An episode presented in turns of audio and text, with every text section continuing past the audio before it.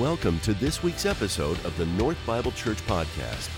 Now, let's join our pastor as we open God's Word together. All right. Well, good morning, everybody. Great to see you. Thank you, Wes. Uh, thank you, Taylor and Kaylee an amazing ministry you guys are a part of. It's really exciting. I, I, was talking with Taylor this past week. He said they, they went to 50 residents' houses on like a Wednesday night or something this past week and welcomed them as new residents. And so, what a, just an amazing way uh, to get to know people, to encourage them in the gospel, especially during this time when people are so isolated. Just what a great thing to do. So, and it's and the good news is that any of us can be a part of it. As they mentioned, any of these events, it's so easy to be a part of. And so, if you're looking for just a great opportunity, I would recommend that one for sure. The one thing we left out, though, is probably uh, the thing that's most important to Taylor right now that he is the manager of our North Bible Church softball team, right? That went to the championship in the D League on Thursday nights at Horizon Park this past week, which really isn't that big a deal. It was like five teams. But we made the championship game, right? Yeah. So I'm sure that's what's most important to Taylor right now, even. But. Thanks, guys. Great to hear from you. Great to see you. So, what a week, huh? How you guys doing this week? I feel like we've been saying that almost every week of this past year, 2020, but certainly this past week is kind of on its own level, especially historically with all that we have experienced uh, this past week. But honestly, given the year that we've been through, I mean, in some ways, uh, could we ex- have expected anything different? I mean, it's just par for the course for what we've been facing this year, of course. And I think sometimes you just kind of have to laugh when you think about uh, things sometimes it just kind of help you get out of it a little bit. I know that i did a lot this week in between like checking the decision desk updates all throughout the week. I was also checking social media for all the great memes that were popping up. Did you guys see all these if you're on social media? Um, and it gave me kind of an opportunity to just kind of laugh through some of this stuff which i felt like was very healing for me. It was very therapeutic and so I thought, you know, why, why don't I just bring a few, a handful of those memes that I really enjoyed for you this morning? If you need this kind of thing, if you need a little therapy this morning, a little laughter therapy, I brought a few of these here with me this morning. You may have seen these, you may not have seen them. Let's see. Let's, let's go through these. First of all, I saw one that was like a put up, I think it was a, a coloring that a, a young child had done, and their mom or something had put it up on, and said basically this is what we this is what the electoral college looks like. Here's what we know so far. As you can see there's just colors all over the place. None of it makes any sense whatsoever. I also saw one that was a, uh, a kind of a reference to one of my favorite movies the movie groundhog day in reference to the repetition of tuesday happening over and over and over again it seemed like. It was election day every day for like an entire week this past week. Related to that of course in 2020 i saw this one as well that I thought was really funny. From the year that brought you six months of April, welcome to Tuesday, part three. thought that one was really good. And then, of all this stress, we're talking about how the, this has kind of been an anxious time, especially this past week. I saw this one posted by uh, one lady in particular. She said this With all this stress eating, I'll be at 270 before either candidate will be.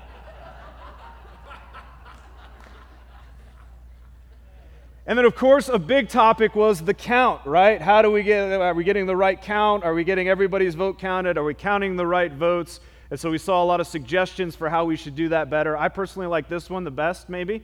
Thought it had a log- lot of logic to it from John Christ.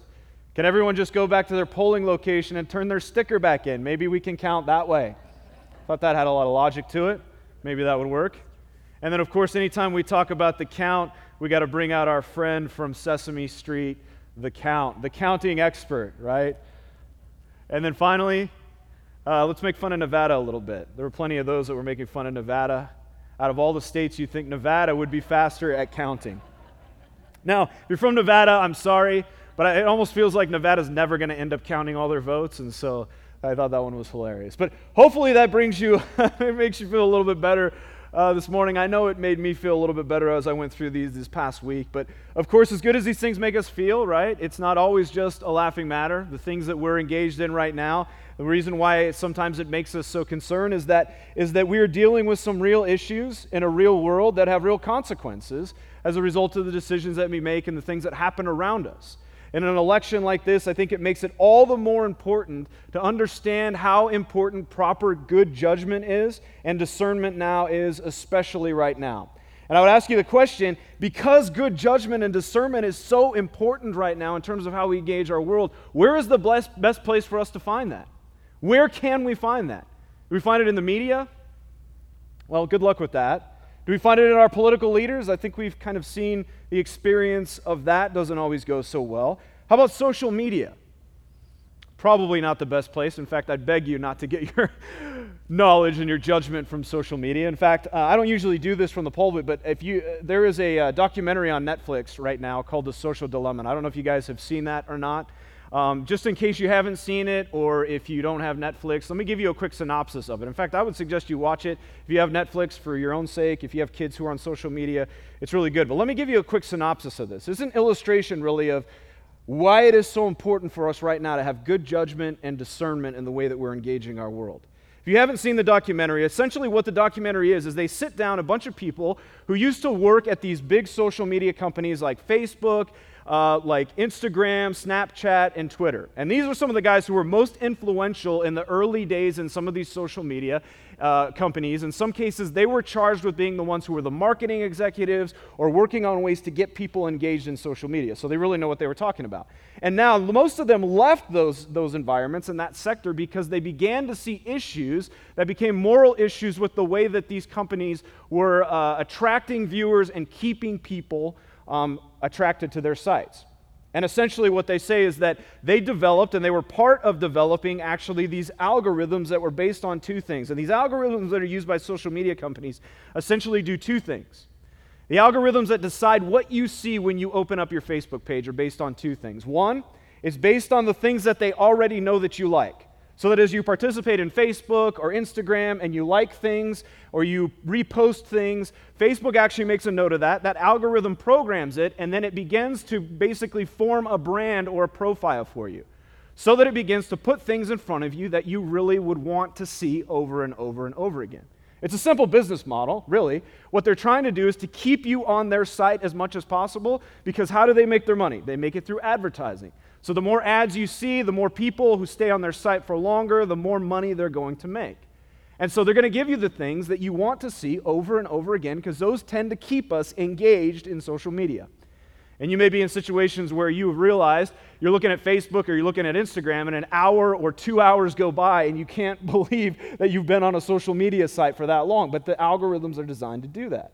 So that's one thing. The second thing that the algorithm is based upon is really something that has potential to be much more dangerous, especially as it's combined with the first thing.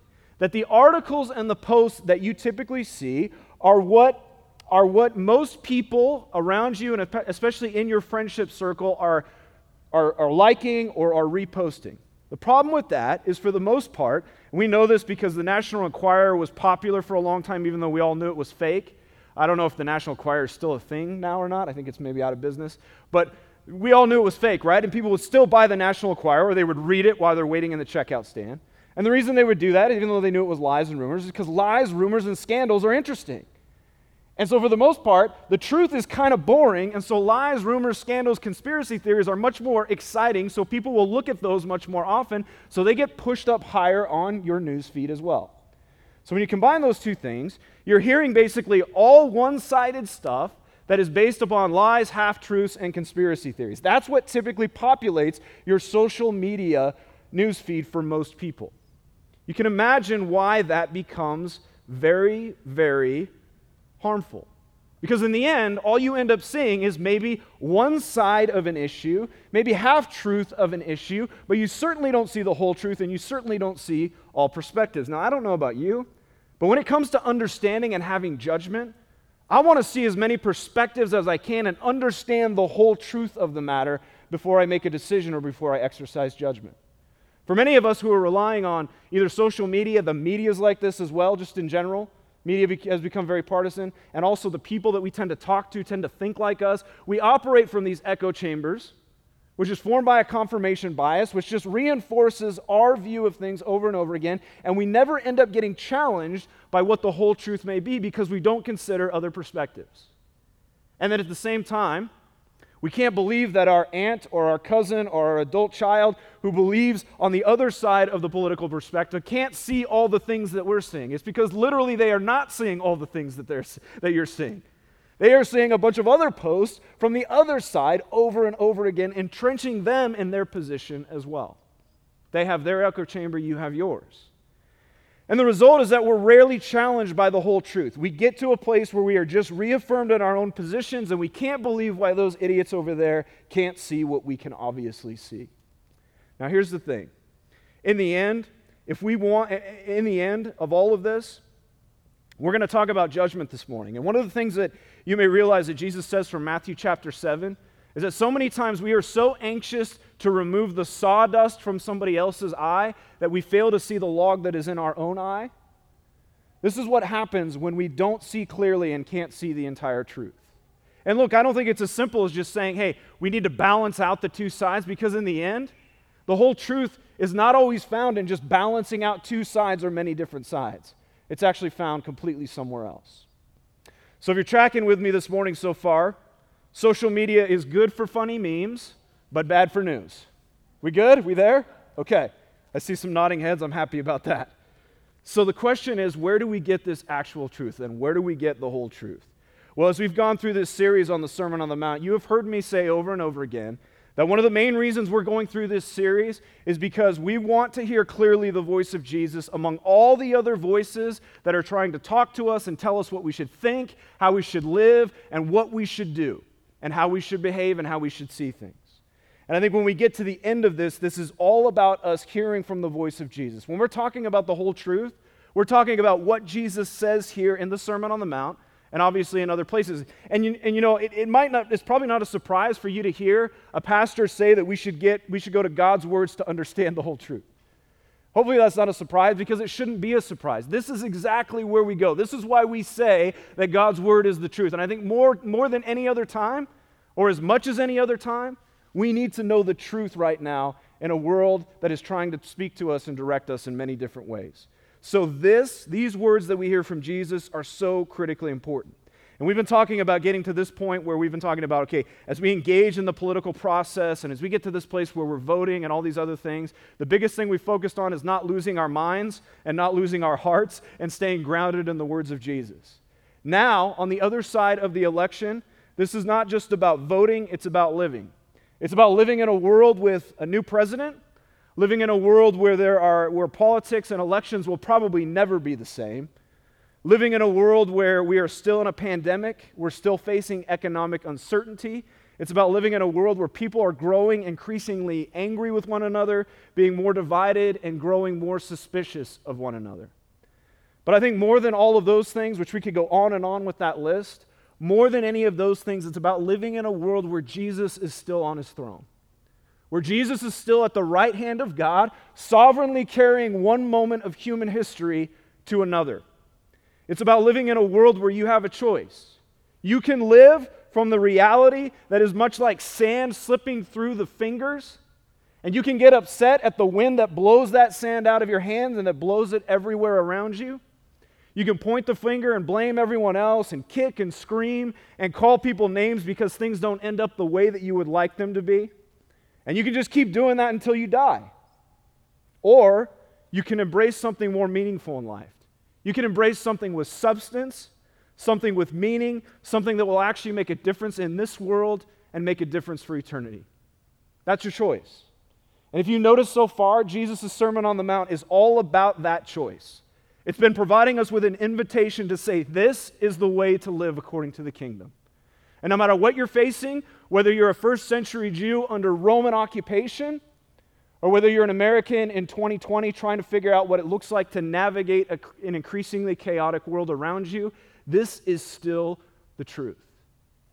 And it's the whole truth. And I've called this message Perfect Judgment today because that's the headline of this section. As we get into Matthew chapter 7, we're going to be reading verses 1 through 12. And the first thing we're going to see is this command from Jesus that says, Do not judge or judge not. And so we're talking about judgment this morning. I think it's also appropriate to talk about judgment because judgment is a hot word right now, right? It comes it, when it comes to living in the world around us, as we've said, judgment is critical. When we talk about this word judgment, it can mean a variety of things. It can mean things like uh, deciding between what's right and wrong, deciding between what's true and false, what's good and evil. It could be more like an intensive action, like passing judgment on someone.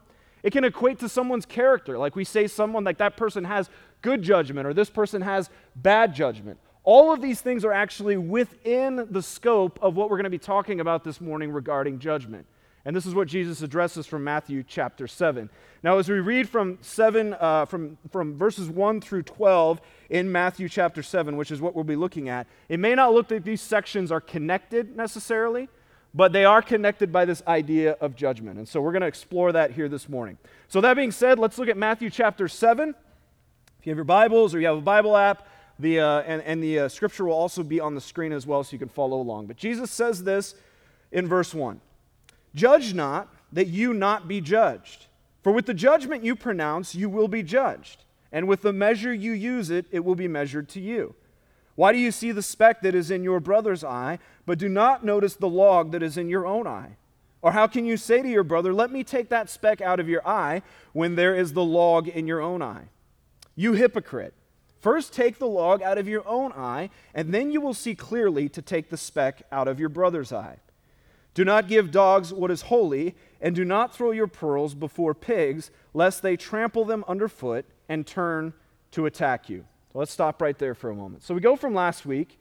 If you were here with us last week, you know that Jesus was talking about these personal spiritual issues in our lives that relate to worry and concern and fear and anxiety that we experience in our lives versus the things that we should prioritize, right? The things of the kingdom, eternal things versus te- temporary things. We talked about all of those things last week. Well, then here he branches out to what does it look like in the kingdom to act towards others around us? Branching out into the community, what do these relationships look like? And the first thing he says is do not judge or judge not, as my translation says. Now, you may notice this may be a familiar thing to you. You may, even if you've never read the Sermon on the Mount before, you may know that Jesus made this statement do not judge. And I think in a lot of ways, the Sermon on the Mount is almost like Jesus' greatest hits. We see a lot of these things that are sayings or teachings of Jesus that many people know about. They came right from the Sermon on the Mount. And even people who don't know about who don't know the Bible and who don't know about Jesus and aren't Christians, they know a lot of these sayings. It's almost like if you think about your favorite band, right? If you, you know your favorite band, you know all the albums, you know what they call the deep cuts, right? The B side songs. And then someone comes along and they're like, well, yeah, I love the greatest hits album because it's got this, this, and this. They're not really fans, but they know the songs, right? And this is kind of like what's going on with Jesus. And we hear this sometimes. You may have heard this many times in, in, in, some of the conversations maybe you've had with people who are not Christians that are either friends of yours or family members. And you have a discussion, and they may look at you at some point during that discussion and say, especially if you somehow make a moral claim, they may say, Well, do not judge. Aren't you a Christian? Didn't Jesus tell you not to judge? Right? And you realize that in that moment that they even know what this says, even though they may have never read the Sermon on the Mount. This is a very popular saying. The question, though, because in most cases when someone's saying that, usually what they're saying is that they know what they're doing is wrong. They just don't want to call, you to call them on it. And so that becomes a smokescreen, right? But in the end, the question is is that really what Jesus means? Does he mean that we're not supposed to judge in any way? Are we not supposed to look at what is obviously wrong and say that is wrong, or look what is obviously evil and say that is evil? Look at things that might be good and say that's a good thing? Are we not supposed to judge other people's actions as wrong or right? What exactly is Jesus saying here? Well, first we have to get to the source of what that word actually means. The word judge here that Jesus uses is the original Greek word that is called uh, krino. Now, krino can mean a variety of things depending on the context. So it can mean discernment, it can mean evaluation, it can mean judicial lit- litigation, talking about judgment within a court. It can mean to give a reward, to judge someone as worthy of a reward and to reward them for it. It can mean to pronounce guilt or innocent, innocence. It can also be used in a way that judges someone's ultimate fate, in some ways for eternity. In other words, the Greek word for judgment here is a lot like our English word for judgment. We can use it in a variety of different ways. So, what does Jesus actually mean in this case? Well, he probably means all of these things as we read through these verses. But first and foremost, when he says do not judge, what he's focusing on in particular is probably those last two cases there. In particular, the things that have to do uh, with the judgment that, that judges someone's sin as guilty, or from the standpoint of judging someone's relationship with God or their eternal final state. James 4:12 says this: There is only one lawgiver and judge, he who is able to save and to destroy. But who are you to judge your neighbor? As James points out, there is one who is the lawgiver and the judge. He is the one who makes the ultimate judgment between some, whether someone is saved or not. So, who are you to judge your neighbor? Because in reality, we can't see people's hearts. We don't know their relationship with God. It's not our place, it's fully God's business. So, that aspect of judgment belongs to Jesus, belongs to God. However, as Jesus begins to progress more through what he has said here in the next verses after verse 1, starting in verse 2, there is more of a context where he begins to explain there is a place where we are actually able to exercise judgment and discernment. And here's what it looks like. He says essentially, for those who are following him, which of course he's speaking to his disciples, you're to judge with the same measure that you have been judged. What exactly does that mean? Well, Jesus is talking to disciples. If we're reading this as Christians, what we realize is that Jesus has called us to himself through his grace, his mercy, his forgiveness, and for the purpose of reconciliation. And so, what he's essentially saying is for those of you who have known God's grace, God's mercy, God's reconciliation, that is the posture from which you now judge others. It's the same measure by which you have been judged by God. And certainly it fits with other places in the Sermon on the Mount, like the Beatitudes. Those who have experienced mercy are to live as people who have experienced mercy. Blessed are the merciful. And so it's all about posture. Yes, you can judge between what is right and wrong, and bad and wise and foolish and all the rest, but the posture of grace and mercy and the motivation of reconciliation is the place from which we judge those things. It's not for the purpose of condemning, it's not for the purpose of of being in a position of judgment over someone else's life. It's judging what is good and right and holy and beneficial, but judging it as it refers to others from a place of grace and mercy and for the purpose of reconciling. So, to be quick to point someone else's sin out, as Jesus says here with this illustration, he forces this home with this illustration of what it looks like for us to have a log in our own eye compared to the speck that is in our brother's eye. He says essentially, look, when you, look, when you leap to judge, to judge somebody else's sin, the reality from, from, from a place that is not a place of grace and mercy and understanding how God has judged you in Jesus, that you're in a place of trying to condemn a person when in reality you cannot even see clearly the situation in front of you because you're often blinded by your own sin. The motivation and the posture is the key. Now, look, uh, Babylon Bee, if you guys are familiar with that, it's a Christian parody site, often parodies the church. I saw this. If you're a visual learner, I think this will help you understand exactly what Jesus is getting at here. We have a graph of sin here. We have that graph up there. There you go. The relative badness of sin. So you see on there, right? Sins you struggle with, which is really low, a really low bar right down there. And then uh, the red bar is sins that other people struggle with. And if you can't see it, it says, really not that bad on the green one. And then on the red one, it says, whoa, Nelly, that sin is bad. Those other people better start repenting. And then, of course, the study, everybody else's sin is much worse than yours. And that's exactly what Jesus is getting at here. It's calling us to understand that by the same measure that you have been saved by this radical, amazing grace, that is the posture that, yes, you can judge from, but it must be according to that posture.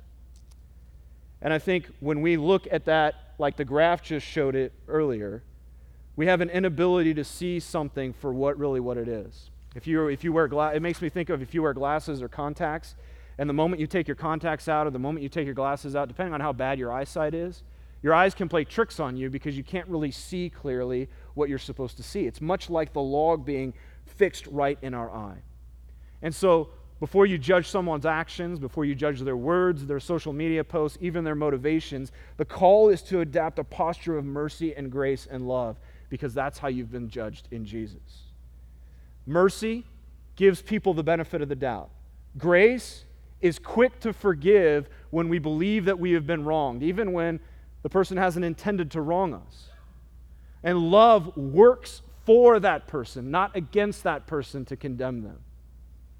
And look, you can be pretty sure that if your goal is to destroy someone else with an argument, or your goal is to destroy someone else with a social media post, which is 90% of social media interactions that aren't memes. Meme, it's like it's, maybe it's like 20% memes and 80% people tearing each other apart on social media, and then like there's 10% in there of baby pictures.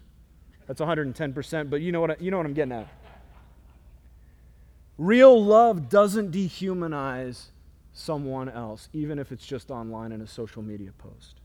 So, Jesus progresses on here. Now, with this next section, you may, you may have noticed that there is a seeming contradiction here. Because Jesus says, on the one hand, do not judge, but then he gets to a place in verse 6 where he says, Do not give dogs what is holy, and do not throw your pearls before pigs, lest they trample them underfoot and attack you. Now, here's the thing is that the most straightforward understanding of that metaphor is essentially saying these pearls are the truth of the gospel. And the pigs or the dogs are the ones who are rejecting that truth of the gospel. That's really what this means which gets us into a sticky situation because we've been told not to judge the hearts of people, and yet the gospel truth is sometimes not supposed to be thrown before people who will trample all over them. What are we to make of this? Well, I think in a lot of ways, this is not necessarily uh, meant to be a prohibition or a command. What Jesus is doing is giving us a statement of wisdom almost like a proverb saying that there are certain situations where you may realize that by people's actions and by their responses that they're just not open to hearing the gospel. It's similar to another proverb. I don't know if you've heard this one before. I, I, came across this in reading this past week. I'd never heard it before either, but I thought it was pretty interesting. It's an old saying about a pig again. I don't know what it is about pigs, but here you go. Never try to teach a pig to sing, it wastes your time and it annoys the pig. So maybe that's kind of what Jesus is saying here, I think. Now, don't, don't get me wrong, I don't think it's ever wrong, uh, a waste of time to share the gospel.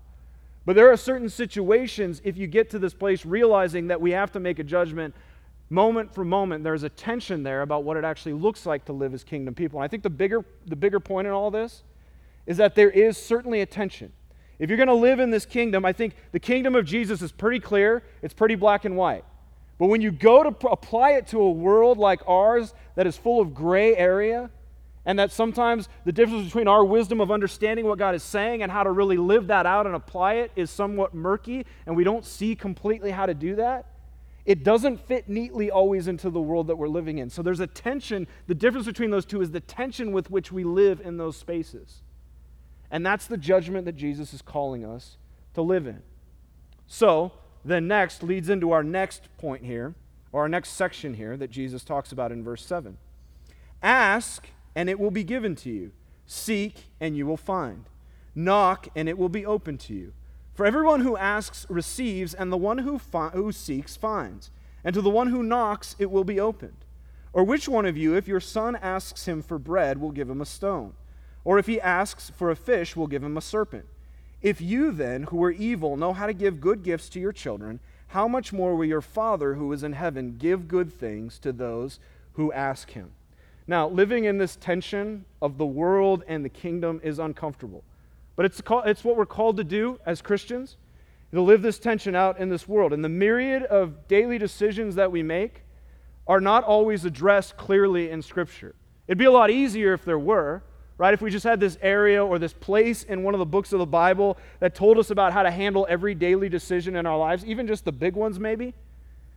For instance, should I support this candidate or this policy? Should I spend my money here or there? Should I take this job that's being offered to me, or should I keep the current job that I've had for 15 years? Should we move and, and buy that house that's available, or should we stay here where we've raised our kids?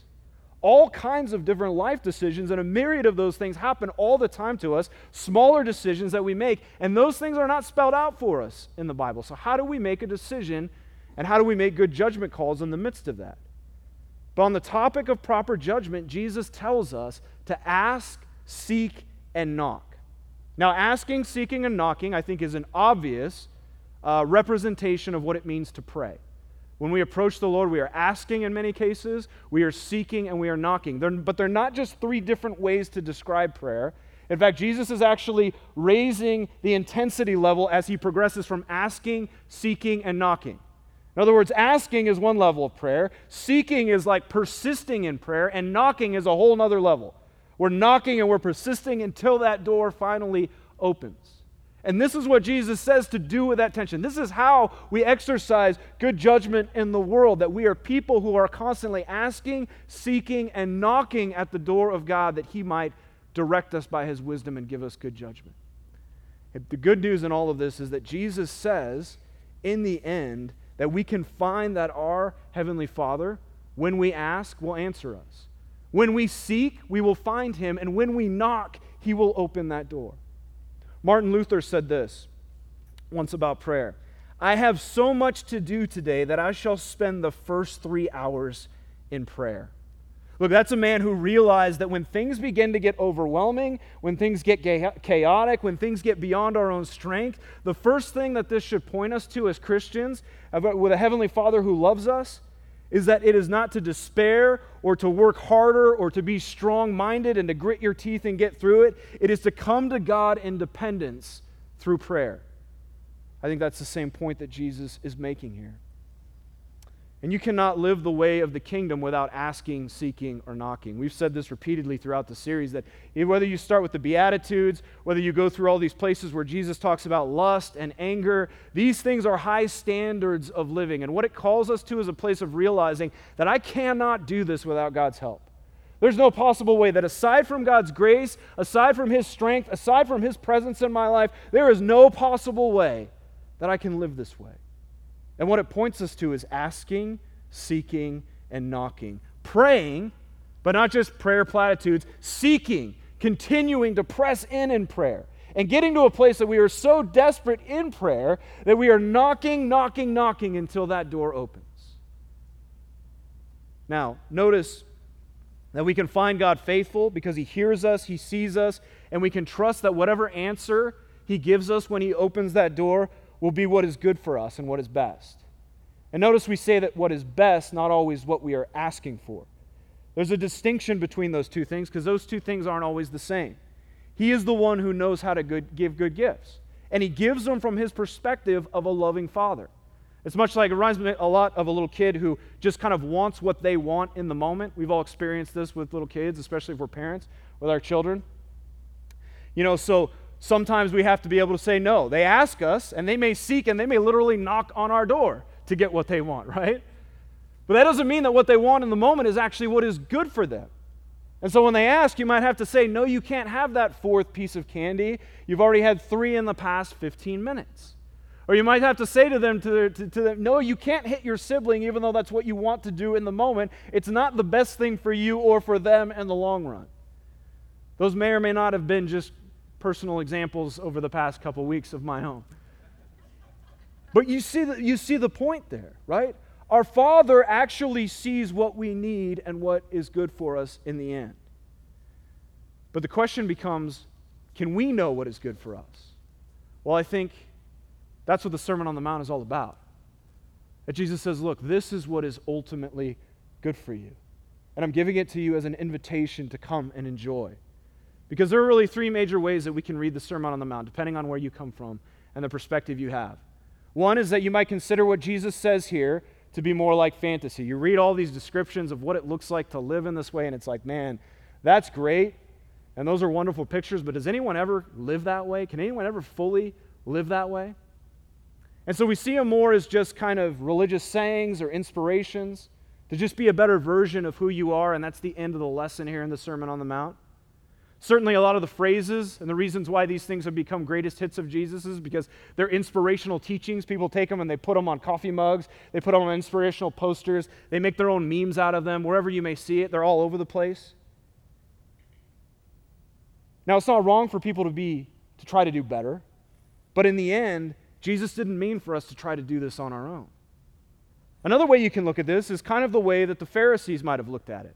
These were people who looked at these as stringent religious laws. And so when Jesus comes on and he says, not only should you not be, not only should you not murder, but you shouldn't be angry. Not only should you not uh, have an affair, but you shouldn't even lust after. So all of these things that are these high ethical things, the Pharisees might look at that and say, well, that is exactly the way you're supposed to live according to the law. And so we will we will, we will step up the law, we'll step up our obedience, and, and, and as an end result, it will be a moral moral legalism system. So, with the Pharisees, they often did this 613 laws in the Jewish law and the Mosaic law. The Pharisees would often build even more stringent laws around those laws so they wouldn't have a chance of even breaking the main law. They might have seen this as what Jesus was doing. So, for instance, let's say in the Mosaic law it said you can't wear a dark blue shirt, which it doesn't say, but let's say that it did for sake of illustration.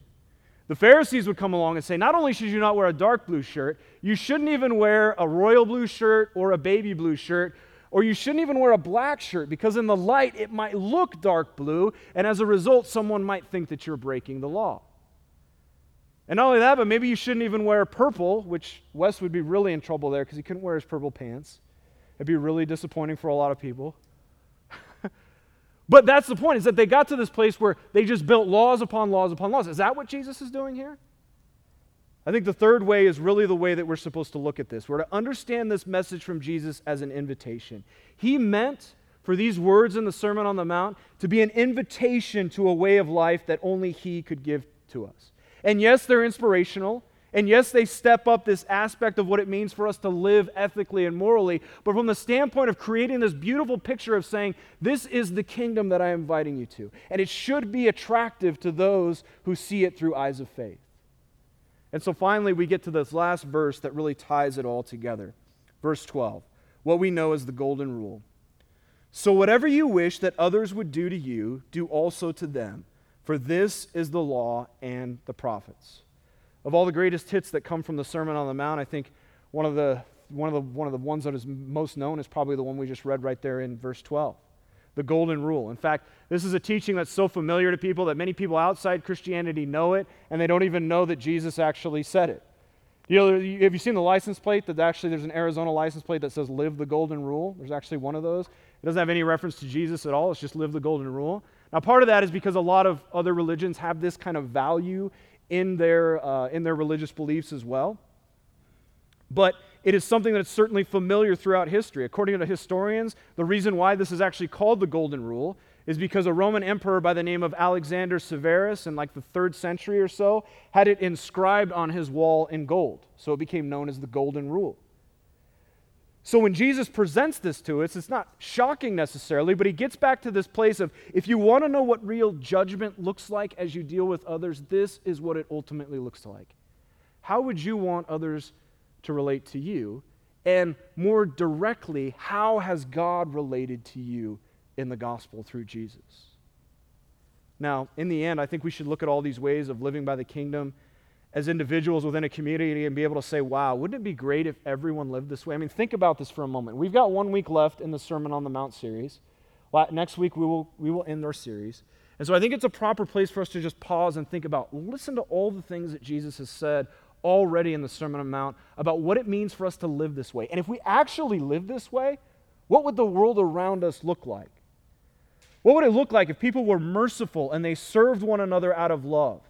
If all people hungered and thirst for righteousness and for justice? What would it look like if we treated one another not as objects to be used for our own lust or for targets of our rage? But instead, people were pure in heart and gave to those who were in need without expectation of acclaim or recognition? What if people weren't religious hypocrites? What if people told the truth to one another instead of lying and manipulating one another or spreading lies and falsehoods? What if people could really live in a way that they didn't need to get revenge and they could really extend grace to those who did wrong or to those who hurt them? And what if we could live as people who are not consumed all the time by worry and anxiety and fear about every little thing around us, but we're able to trust in the God who provides all things? What if we could treat people with the same grace and forgiveness that we have received from God, so that when we judged, it would be from a posture of grace rather than a posture of condemnation and disdain? You know, Jesus once told a parable known as the parable of the pearl of great price. He said, The kingdom is like this wonderful, expensive, precious pearl. In Matthew chapter 13, verse 45, it says this Again, the kingdom of heaven is like a merchant in search of fine pearls, who, on finding the one pearl of great value, he went and sold all that he had, and he bought that one pearl. So, in the end, this invitation that goes out to all of us, every person who hears this Sermon on the Mount from Jesus, will either see this as the pearl that you're willing to sell everything for to acquire, or you won't. There's really no in between. The guy in the parable that Jesus just talked about right here from Matthew chapter 13 didn't put the pearl on layaway so that he could still keep his house and have his money to pay off his new horse. He sold everything that he could so that he could buy that pearl outright because he realized that in a lifetime, he could never gain anything that is that wonderful and that worthy and that valuable. And maybe in a thousand lifetimes, he would never see something of value like that again. And in the same way, you'll either see this kingdom and this way of living and really Jesus as, as your king and treasure, the pearl that is worth selling everything for, or you will not. I have a $20 bill in my pocket this morning. It's a nice, crisp $20 bill. I think it's real. I don't know. I, I don't even know how you tell it's real, but I think it's real. $20 bill. So uh, if I said to you, anybody have a $1 bill in their pocket? You got a $1 bill right now? You'd be willing to trade this 20 for? Trade a 20 for a 1? Anybody? Any takers? Yeah. You got one, Scott? Okay. Yeah. Yeah. I'd love to do we, the COVID thing, right? Social distancing. I can't. I can't really do that, so I'm gonna have to say no. But it's a, yeah. No, I've touched it though, and I've kind of talked, and it's there's droplets on it. You don't want it, all right? But if I gave you, if I really did give you this $20 for that $1 bill, there's a lot of things you might be thinking as you put that in your wallet and you return to your seat. You might be thinking to yourself, wow, I didn't have enough money to eat lunch, but now I can go to lunch and now I can take somebody else out. I can take Kirsten out to lunch as well. Maybe to Chipotle or something, not anything else really in this area, get you 20, $20 worth of food. But you might be thinking about, wow, I can't believe I got $20 off of that guy. What a sucker. Does he know? Does he not know the worth of these two things? You might be thinking, about a whole bunch of different things, a hundred different things. But one thing that you wouldn't be thinking is, man, I really missed that $1 bill that I gave Jay. Right? Because the 20 is so much more valuable. And look, this is what our faithful Heavenly Father wants to give us. And shame on us if it's the $1 bill that we keep chasing after. You know what it reminds me of? Have you seen that commercial with the fisherman and he's got the $1 bill on the end of the hook? And that, and that lady's trying to like grab it. He's like, oh, you got to be quicker than that, right? He does that whole thing. You know what I'm talking about? It's a hilarious commercial. If you haven't seen it, uh, it, YouTube or something, I don't know. But it's really funny because it presents often what it looks like in our lives to just be jumping and diving and being frustrated over trying to get that $1 bill and never really able to be, be able to lay hold on it. And in the end, what our Heavenly Father is offering us is this pearl of great price that is more valuable than anything that we could seek after. And I started out with a bunch of funny memes this morning. I want to end with one more meme. It's not really funny as much as it is true. I think it says everything. And we can throw it up there, guys, if we got it. Of course, the lion represents Jesus. In this case, it's more of a political statement. But I would say that you can add whatever you want on this side of the equation. That equation remains true. You can add a dollar sign, you can add a little house, you can add whatever you want on that side of the equation that equation still remains true and will remain true for eternity. And so, what I want us to think about with that image still on the screen is we've been called and invited to ask, to seek, and to knock, to persist to a place where this captivates our hearts. Don't assume that this happens easily. Spiritual growth is a process that takes time, and it's often wrought with difficulty. It's not always linear, it goes back and forth. It sometimes feels like two steps forward, one step back, sometimes two steps forward, three steps back. But as we ask and seek and knock and persist, we have the assurance that our Heavenly Father is faithful. He will show us in the end what is good and right and worth our lives. And in the end, that pearl of great price will truly be valuable and worth it in our minds because it is beautiful. So I think right now, as we hit this place that's almost like a reset button in a lot of ways around us, let's take the opportunity to reset, to become people who ask and seek and knock in every aspect of our lives. When I ask the band if you would come up, guys, we're going to start that even right now. As we ask and seek and knock, trusting that our Heavenly Father is faithful and that He gives us all good things. Let's pray. Father, we thank you that we have this promise here. I know, I know that there are many of us in this room who are just tired. We're just worn out.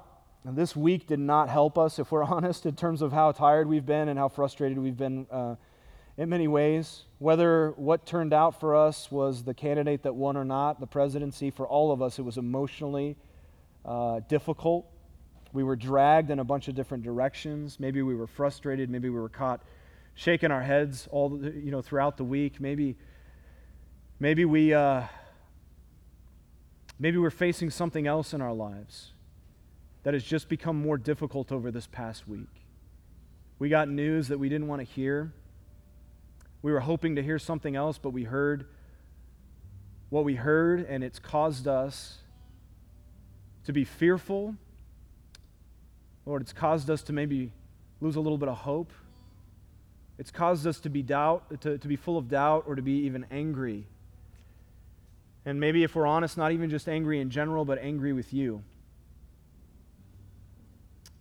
We thank you, Lord, that when we are faithful to ask and to seek and to knock, whatever that looks like, even if that's just us voicing where we're at, even if we can't find the words to fully articulate the way that we're feeling or the way that we're processing something, the way that we're thinking or the way that we're believing in the moment, you tell us to still come and to seek you. And Lord, you compel us to continue to knock and knock and knock until that door is open.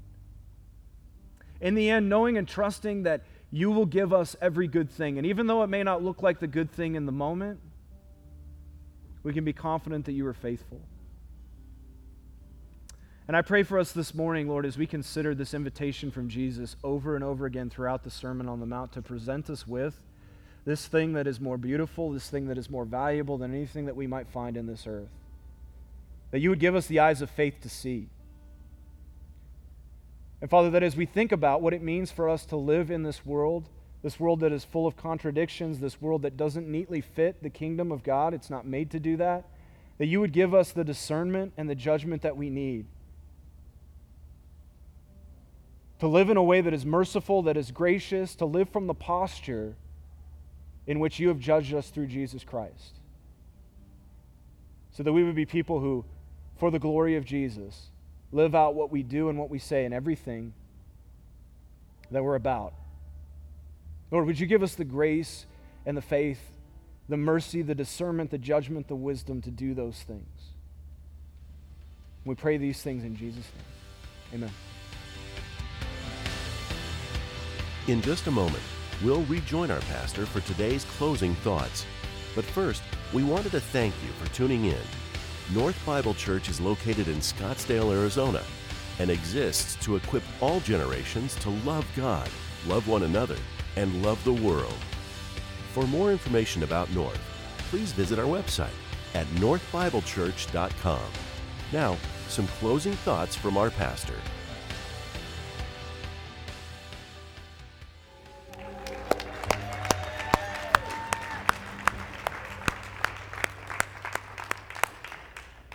Thank you guys. I appreciate it. Love the graphic too. Go Broncos.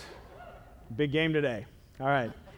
So, you know, I, I, as I've reflected on this year, I think one of the things I've realized is there's been a tendency for all of us to just want to get past all that we're experiencing. It's the easiest thing to do just to try to escape it. I think in a lot of cases as a pastor, I've been trying to like say, hey, well, we see the end of the tunnel and let's encourage people to pass through this. And then we realize, wow, this thing isn't really over like we thought it was going to be.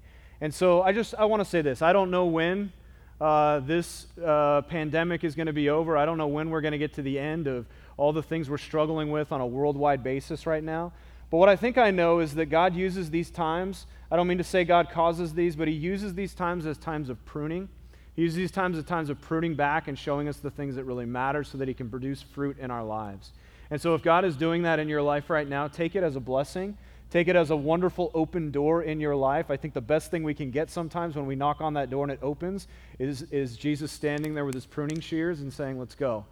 Because that is the thing that in the end bears the most fruit. So I want to encourage you with that this morning. It may be painful, it may hurt in the time, but it bears eternal fruit and it, that's what lasts. So uh, we, I want to encourage you as you leave this morning, uh, we have uh, prayer cards that are located at the table as you leave out those doors this morning by where Shad is standing. Shad, the happy Notre Dame fan, uh, very excited about that, I'm sure, this morning. But you see Shad back there, that table that's right in front of Shad. There are prayer cards back there. If you will take a prayer card, if you have something that you want us to pray for as a staff, as a prayer team, we pray over those each week. If you would fill that out, drop it in the uh, offering stands as you leave this morning. We'll make sure it gets to the right place so that we can faithfully join you in prayer. We, we, we look at that as a privilege and an opportunity to join with you. So thank you for doing that with us. Okay?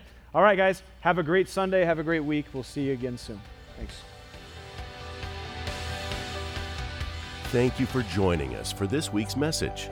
North Bible Church is located in Scottsdale, Arizona, and exists to equip all generations to love God, love one another, and love the world. For more information about North, please visit our website at northbiblechurch.com.